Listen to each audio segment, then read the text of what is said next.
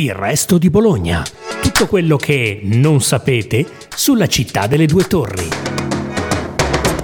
Buongiorno a tutti, sono Letizia Gamberini, giornalista del Carlino e questa è una nuova puntata del resto di Bologna. Finalmente abbiamo deciso invece di avvicinare l'identità di Guglielmo Marconi, che è un'altra delle figure riconosciute a livello internazionale, con metodi devoti anche che no, riconoscono in Marconi tutta quella trasformazione anche tecnologica che ci ha permesso di essere ciò che oggi siamo, che ci ha permesso di avere dei mezzi, tutte le scoperte che, che, ha fatto, la rete, la radio e tutto quello che da Marconi, dalle visioni di Marconi ci sono arrivate. Ecco che allora anche su Guglielmo Marconi, di cui l'anno prossimo ricorrono l'anniversario, esatto, ricorrono i 150 anni dalla nascita, su Guglielmo Marconi abbiamo deciso per la prima volta come città di Bologna di dire sì, anche la figura di Guglielmo Marconi la avviciniamo all'identità culturale della città di Bologna, vogliamo creare, abbiamo creato che sto coordinando un tavolo locale per le celebrazioni marconiane del 2024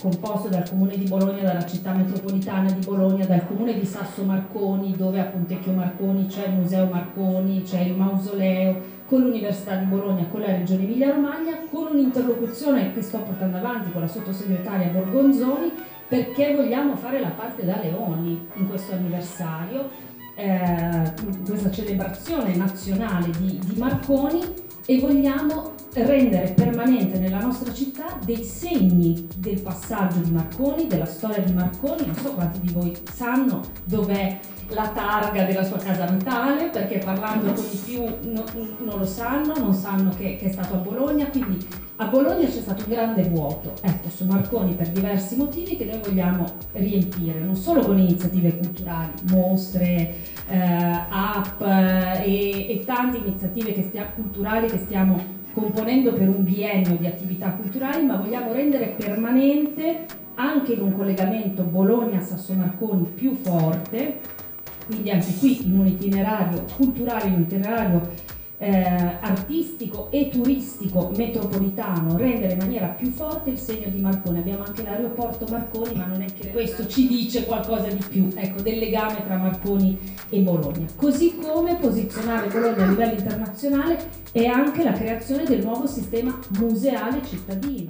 La voce che avete sentito era quella di Elena Di Gioia, la delegata dal sindaco Lepore alla cultura del comune di Bologna e della città metropolitana. L'occasione invece era il salotto di Patrizia Finucci Gallo di qualche tempo fa, in cui Di Gioia ha toccato tanti punti che riguardano il presente e il futuro della cultura bolognese. Se il faro di questa amministrazione, ricordava Di Gioia, è il riposizionamento della nostra città come capitale culturale, nazionale e internazionale, sono diversi i percorsi per raggiungere l'obiettivo. Dal prossimo Festival dei Portici, alla messa in rete di musei, teatri e biblioteche metropolitane, fino al lavoro della neonata Commissione di Arte Pubblica. E fino appunto alla valorizzazione di due figure chiave del Novecento che gettano un ponte tra la città e la sua provincia e certamente tra Bologna e il resto del mondo. La prima figura, ricordava la delegata quella sera all'Hotel Guercino, non poteva che essere Giorgio Morandi, di cui si aspettano le ultime tappe di una lunga vicenda giudiziaria per portare le opere del maestro in un nuovo museo internazionale negli spazi della Palazzina Magnani. L'altro figlio celebre di Bologna è invece Guglielmo Marconi, di cui abbiamo dunque appena ricordato l'importante anniversario dei 150 anni dalla nascita. Ed ecco dunque la scintilla per l'odierno episodio del podcast, in cui colleghiamo proprio alcuni luoghi legati alla vita del celebre scienziato.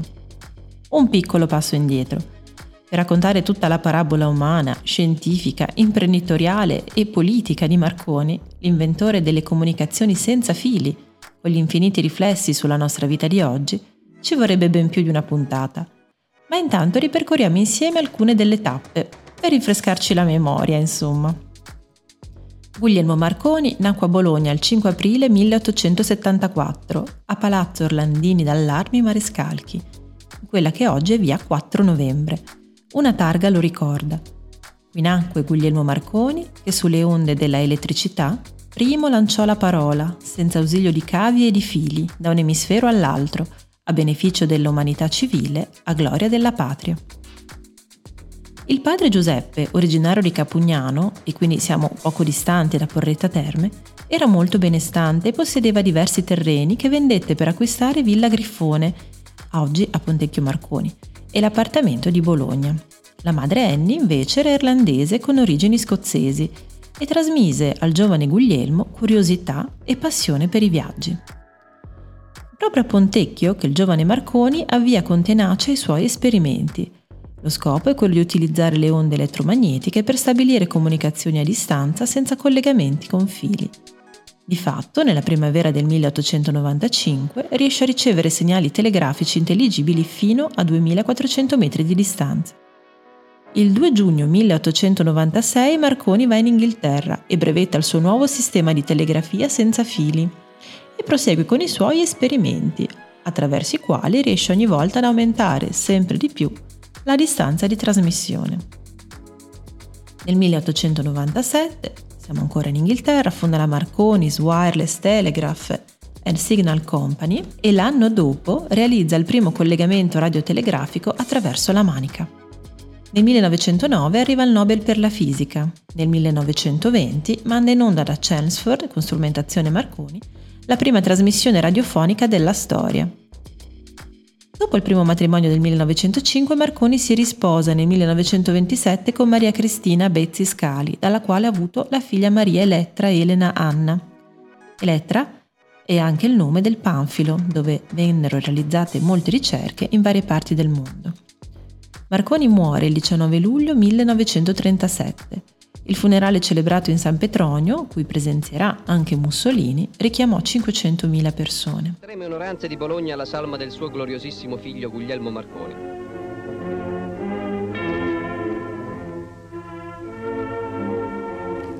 Il corpo dello scienziato viene traslato dalla Certosa al mausoleo costruito ai piedi della villa di Pontecchio Marconi. quindi torniamo ai luoghi. A Bologna c'è un piccolo itinerario. Ad esempio nel 1904 discusse una laurea d'onore nell'aula magna di Palazzo Poggi, dove fece anche i suoi primi incontri con il fisico Augusto Righi.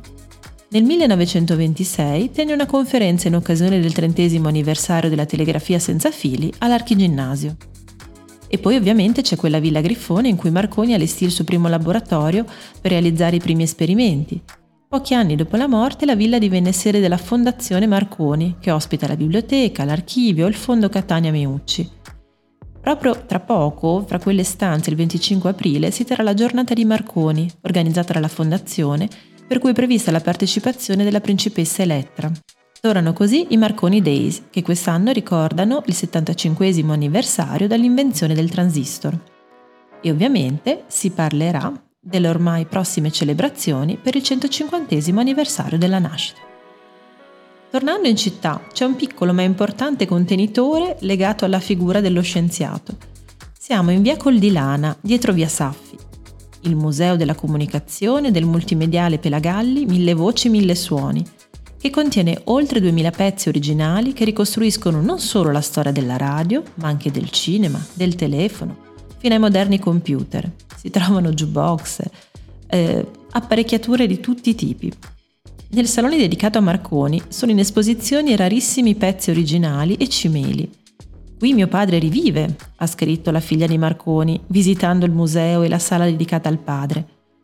Anima del luogo è Giovanni Pelagalli, nato e cresciuto tra queste vie e fondatore dello spazio, instancabile affabulatore per tantissimi ragazzi e studenti che vengono in gita tutti gli anni. Tutto cominciò con la folgorazione per la radio, che ha influenzato studi e il suo lavoro di imprenditore ed editore radiotelevisivo.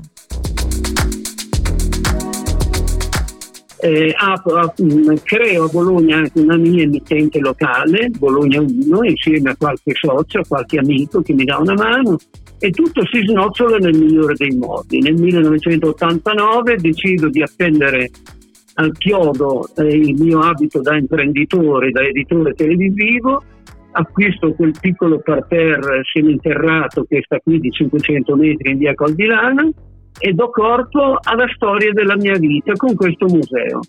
E in questo museo viene raccontata un po' la storia, dicevo, della vita di Gianni Peragalli, che non è importante in quanto vita di Gianni Peragalli, ma perché è importante? Perché eh, racconta la comunicazione moderna, nella quale io mi ci ci sono trovato e ho vissuto per tutta la mia vita e ne sono rimasto affascinato ed entusiasta e attraverso questo museo che nasce come un club mille voci, mille suoni, ne volevo fare un club, io non sapevo sarebbe, come sarebbe andata a finire, ma miracolosamente dico perché era inaspettatamente per me mi succede che questo museo, il valore che sta all'interno di questo museo viene scoperto subito dalla istituzione scolastica. Questo museo viene raccontata la storia della moderna comunicazione con Marconi in prima fila, che non ha bisogno di, di luce e vive di luce propria, ma se è possibile in questo museo la luce propria di Marconi, che è già l'ennesima potenza, è ulteriormente imbrillantata grazie al fatto che Qui ci sono vari, appendici espositive in questo museo che raccontano la storia non solo della radiofonia di Marconi, che ripeto già vive di luce propria, non ha bisogno di altre luci. Eppure qui questa luce è ulteriormente brillantata da che cosa? E so, che ne so, dalla storia della fonografia di Edison, dal cinema dei fratelli Lumière, dal computer di Steve Jobs e Bill Gates, dalla, dalla, dalla, dalla telefonia del Meucci, dalle macchine musicali meccaniche del Settecento e dell'Ottocento che non sono altro che l'inizio, l'embrione della meccatronica di oggi, eh, la biblioteca, abbiamo la collezione della musica italiana, io sono un grande amatore della musica italiana, credo che l'Italia non abbia solo quella cultura straordinaria che la rende unica al mondo, ma insieme a quella cultura storico-scientifica, eh, estetica e quant'altro, anche una storia e una, una, una, un, un, capitale musicale pazzesco, straordinario, non importa che vada a disturbare Verdi o, o Pavarotti. Eh, e, e noi qui abbiamo anche questa storia bellissima che, e quindi è un qualcosa che mh, così è andato al di fuori delle mie aspettative e mi ritrova emozionato ogni volta. Vedo ad esempio anche oggi pomeriggio abbiamo visita, domattina avremo visita, adesso si è riaperto questo mondo straordinario delle visite guidate e qui arrivano pullman anche recentemente Chieti è arrivato qua con un pullman di 85 ragazzi, un pullman doppio a due piani, insomma una storia molto sì. bella. Senta, allora le posso chiedere qualche dettaglio in più di quello che c'è di Marconiano? Dunque, intanto ho dedicato a Guglielmo Marconi una sala, la sala Marconi. E Marconi è lì ben rappresentato nei suoi due pilastri. Marconi è stato un personaggio straordinario, inimitabile da un punto di vista scientifico e tecnico, ma contestualmente è stato anche un grandissimo imprenditore. È un connubio che nella storia a questi livelli non lo si ritrova mai, è rarissimo. Il, lo scienziato è colui che, che sperimenta, brevetta e vende il suo brevetto a chi ne farà business. Marconi è riuscito a fare l'una e l'altra cosa. In questa sala Marconi ho messo insieme decine e decine di pezzi originali Guglielmo Marconi che ho ritrovato nei mercati d'antiquariato di mezzo mondo, perché poi ho avuto anche la straordinaria fortuna di avere un amico, Rovigotto di Rovigo, eh, un amico che da 30, da 30 anni fa l'antiquario a Londra e quindi l'antiquario proprio anche tecnologico e quindi è collegato con Sotheby's e quindi ho avuto la straordinaria fortuna di poter acquisire in questi mercati internazionali dei pezzi originali. Pensi che in aeroporto a Bologna, all'ingresso della sala VIP, c'è una vetrinetta blindata che mostra 3, 4, 5 pezzi provenienti dal mio museo, con un monitor che nelle 24 ore, in due minuti, presenta eh, il, il, personaggio Marconi e dopo presenta anche il museo e in quella vetrinetta ci sono alcuni pezzi originali Marconi straordinari, ripeto, in vetrinetta blindata. Allora dicevo, la sala Marconi pre- rappresenta e presenta al- allo spettatore con gli occhi eh, pieni di curiosità e, e di interesse quando entri in questa sala, saletta Marconi, decine e decine di pezzi originali Marconi, firmati Marconi, come si suol dire, provenienti da mezzo mondo, soprattutto dall'Italia certamente, ma dall'Inghilterra e degli, dagli Stati Uniti d'America e dal Canada, dove Marconi aveva delle aziende. Nella sala Marconi ci sono questi strumenti originali o ricostruiti all'epoca immediatamente dopo la, la, la storia, il momento in cui Marconi diventa famoso e quindi mette su le aziende, abbiamo ad esempio degli strumenti del 1903-1904 e tra l'altro abbiamo anche come capitale museale una serie di lezioni didattiche che le abbiamo create noi qui, le abbiamo registrate qui all'interno del museo, che mettono in funzione questi strumenti per i ragazzi che restano a bocca aperta. E quindi Sala Marconi, che rappresenta questi due pilastroni targati Guglielmo Marconi, Marconi scienziato e Marconi imprenditore. All'ingresso del museo invece, quando inizia la visita guidata, beh, qui abbiamo il DNA di tutta questa invenzione marconiana, il quale DNA di tutta questa storia che consente anche a me e a lei adesso di essere in collegamento via telefono, cara dottoressa Gamberini, sa che cos'è questo DNA che sta alla base di tutta questa storia incredibile targata Guglielmo Marconi? Una fiammata, è la famosa fiammata che era stata sperimentata da Augusto Righi ultimi loro ineditevoli dei predecessori di Marconi e che inizia con questa fiammata la storia della comunicazione moderna. E qui i ragazzi restano affascinati ebbene la grandezza di Marconi gliela sintetizza in due parole guardi Marconi ha fatto suo un apparente nulla si tratta di questa energia invisibile che si propaga negli spazi circostanti alla velocità della luce, che sembra di raccontare la favola di Pinocchio. Ebbene, su quel nulla Marconi è riuscito a caricare, pensi, ripeto, sembra una favola, ma non è una favola, perché è la storia della nostra comunicazione ed è quella che ci consente adesso di parlare tra me e lei.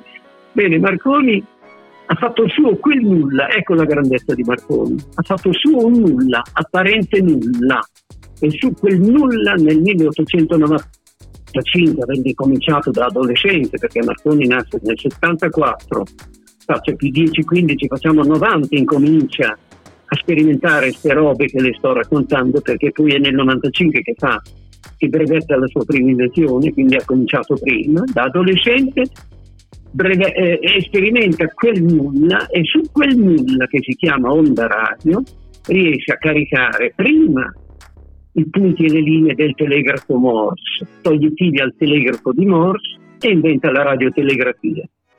Non con te, e quindi diventa già l'imprenditore perché tutti i governi del mondo gli chiedono Marconi tira fuori quegli intrecci di fili, quei giocattoli lì che ci consentono di essere in comunicazione in codice Morse a distanza senza più avere i figli. Pensi che c'erano persino le navi transoceaniche che, che, che le navi eh, posacavo transoceaniche per collegare le varie nazioni via mare con i chili che erano là nel fondo del mare. Pensi un po', e Marconi, la pazzia di Marconi è stata questa, di riuscire a fare con quel nulla questi collegamenti e togliere quei figli.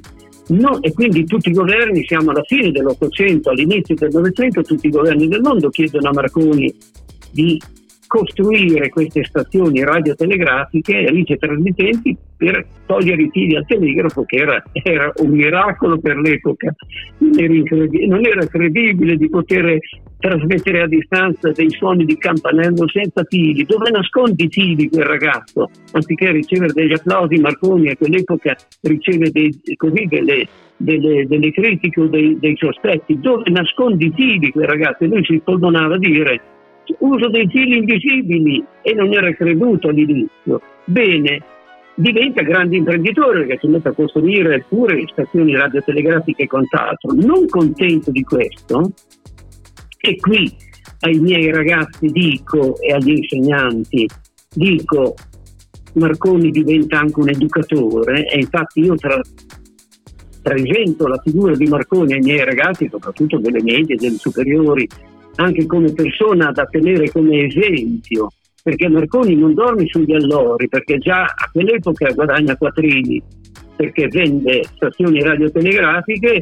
eppure guadagna i soldini perché qualcuno gli paga pure i diritti d'autore, tra virgolette, sue, nei suoi brevetti, continua nella ricerca e pazzia delle pazzie, attorno all'inizio del Novecento, siamo nel 1905-1910, prima della Prima Guerra Mondiale, riesce a generare onde radio in modo continuo, non più attraverso le fiammate.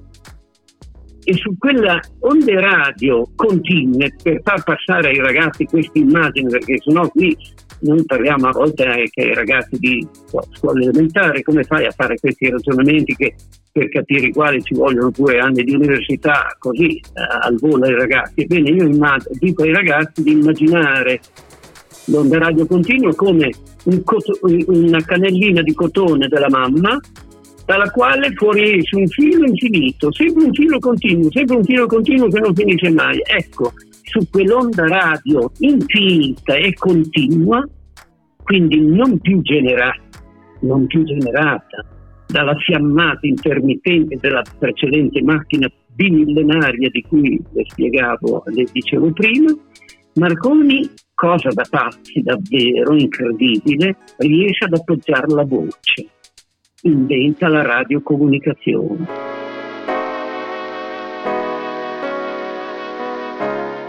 Grazie per averci ascoltati. Continuate a seguire Il Resto di Bologna, il podcast della redazione del Resto del Carlino.